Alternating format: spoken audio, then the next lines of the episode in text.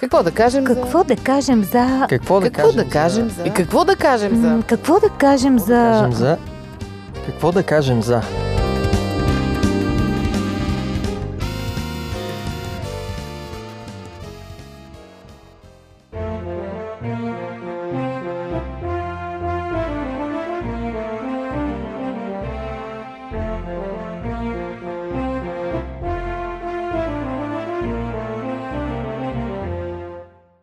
Здравейте, уважаеми слушатели! Аз съм Мира. Днес в студиото на Какво да кажем за сме с Ради и с Боби и ще си говорим за един интересен парадокс, който на нас поне ни прави много сериозно впечатление през последните години. И това е парадокса, в който живеем, наречен християнство.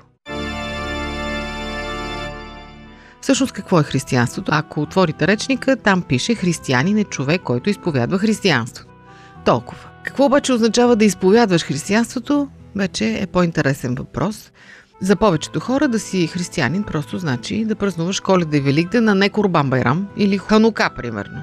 Или да си кръстен като бебе, а не да си обрязан. Или да ходиш на светите места, да даваш дарения за манастири, или пък да спазваш традициите, обичаите и така нататък. През две хиляди двадесет и първа година на последното преброяване в България седемдесет процента или седемдесет и едно процента общо заявяват, че принадлежат към християнското вероизповедание. Най-голямото мнозинство са източно-православните, има едно католическо малцинство християнско, протестантско, но общо над седемдесет процента от българите заявяват, че са християни. Същата тази година беше направено едно социологическо проучване само сред християните и пак около седемдесет процента от тях заявяват, че не вярват във възкресението на Христос. А възкресението на Христос е базова християнска доктрина. С други думи, има някакво много сериозно разминаване в понятията ни за християнство и днес ще се опитаме да изясним някои неща, ако можем, защото ние самите заявяваме, че сме християни и претендираме, че сме такива. Да започваме оттам. Какво представлява такова християнство, в което като че ли Христос го няма? Да говориш за Христос не е много политически коректно днеска. Мога да кажа, примерно, че моята майка много тачи богоявление, защото е Богдана.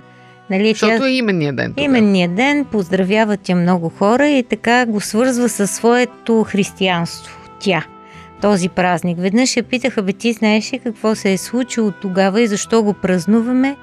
Идея нямаше.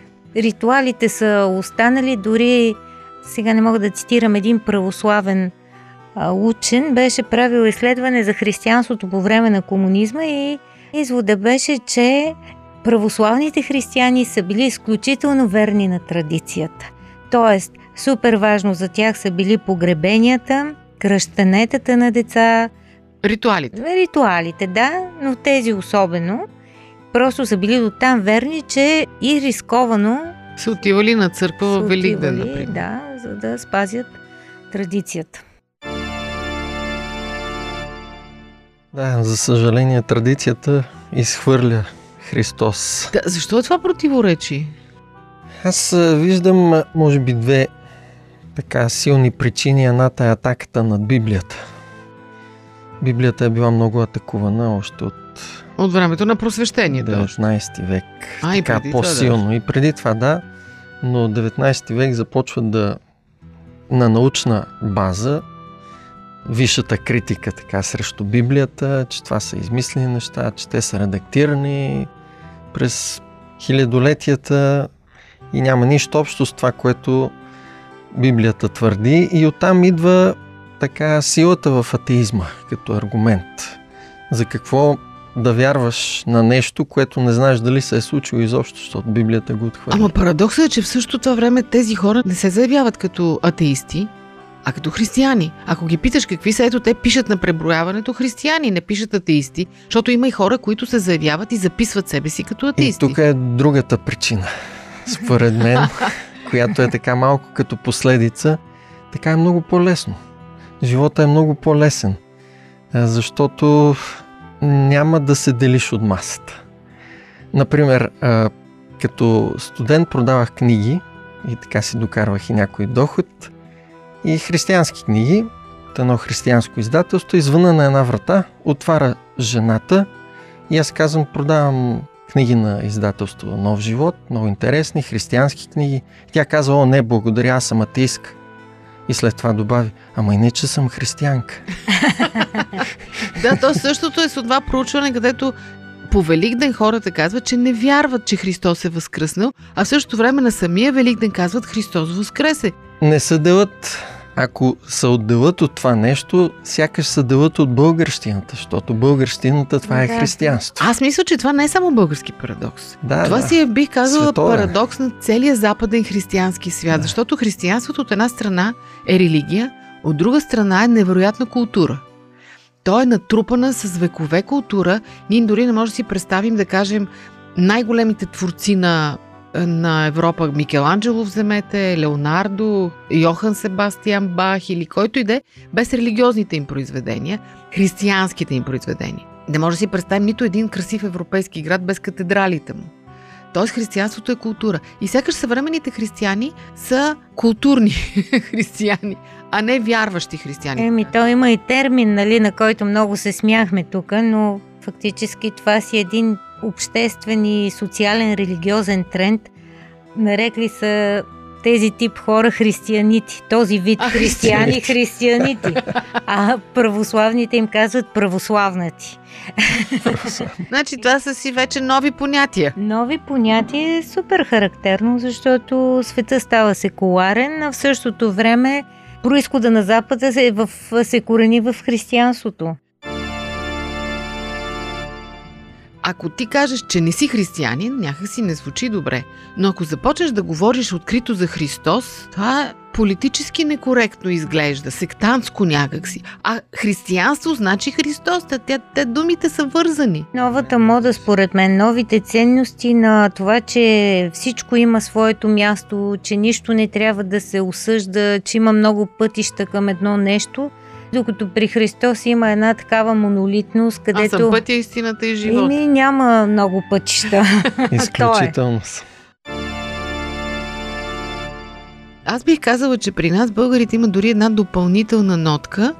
Християнството е по-скоро национално определящо. Защото, например, една голяма част, ако питате българите, средностатистическия българин, те не признават помаците за българи. Макар че те етнически и генетически са чисти българи, просто защото не са християни. Не може да са под най-чистите българи, деца. Българите от друг происход, арменци било, турци и така. Айде, тук вече има етническа разлика, но да, при помаците няма. Българи. Искам да кажа, че там е разделението само на религиозен признак mm. и никакъв друг.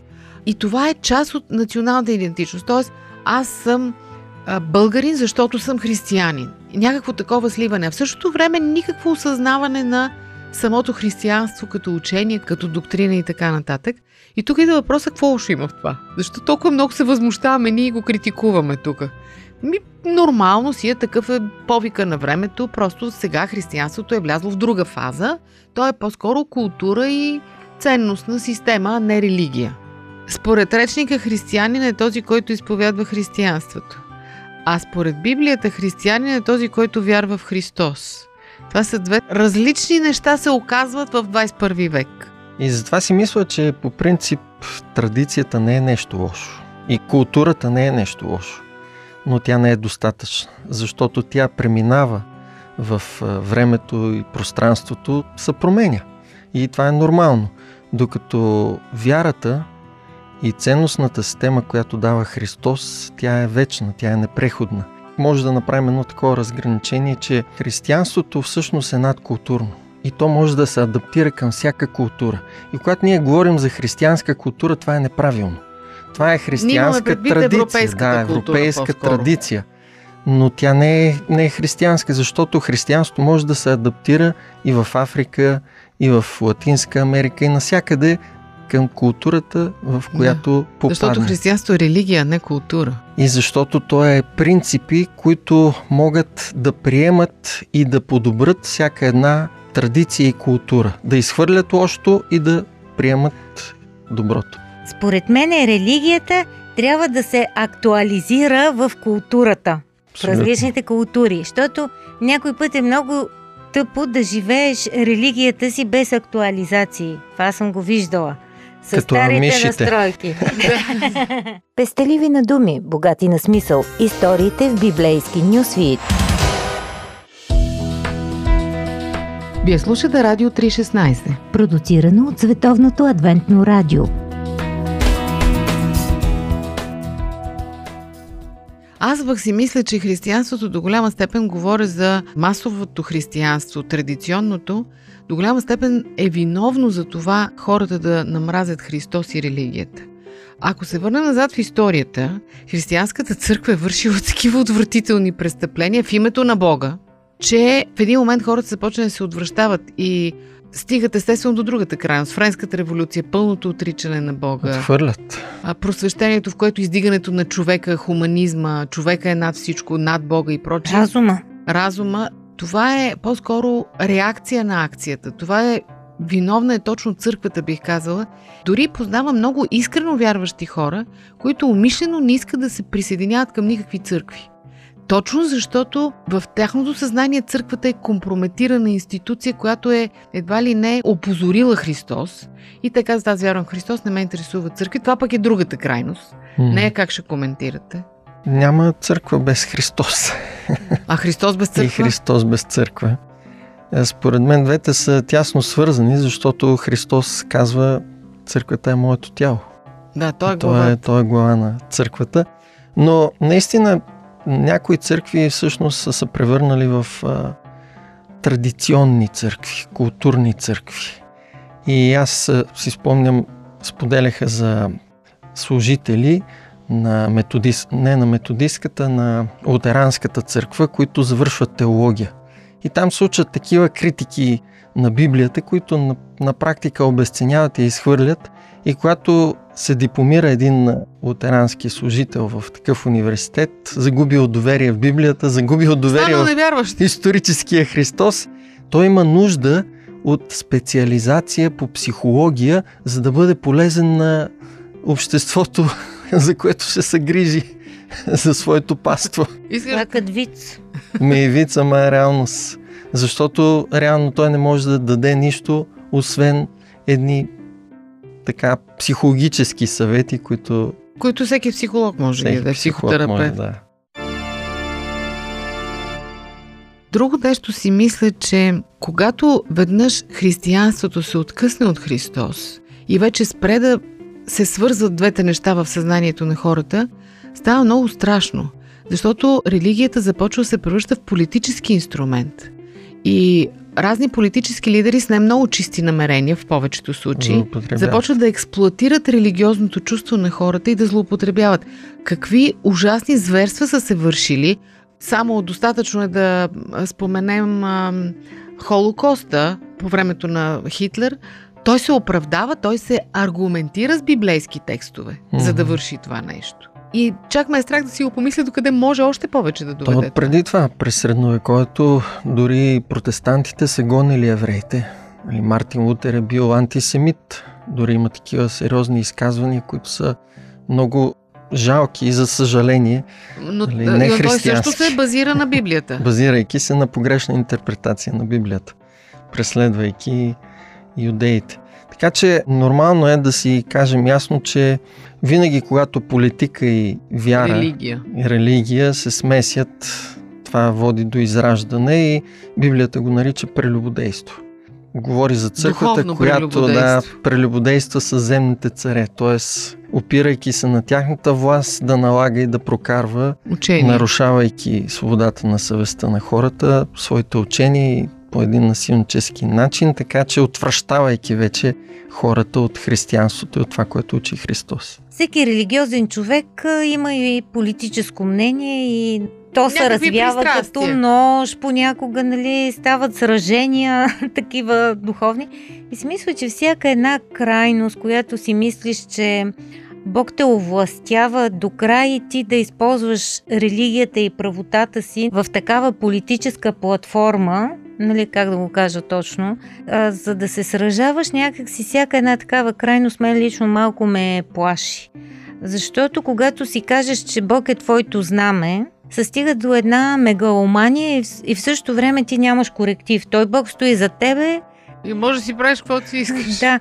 И пак един такъв пример ми хрумна от Библията, нали, Ефтай, който в името на традицията и в името на своя политически имидж Ли, той даде една клетва, който ме посрещне, ще го принеса на Бог в жертва за победата, и изтича дъщеря му. И нали, след това нещо, той... което противоречи на това, което Бог на Бога, е учил. Значи, той въобще не познава Бога и в името на Бога, нали, стигаш до там да заколиш детето си, ти го казваш името на Бога, ама то реално Бог не иска това от тебе. Винаги в тия съюзи става една голяма подмяна на а, истинската религия, според мене.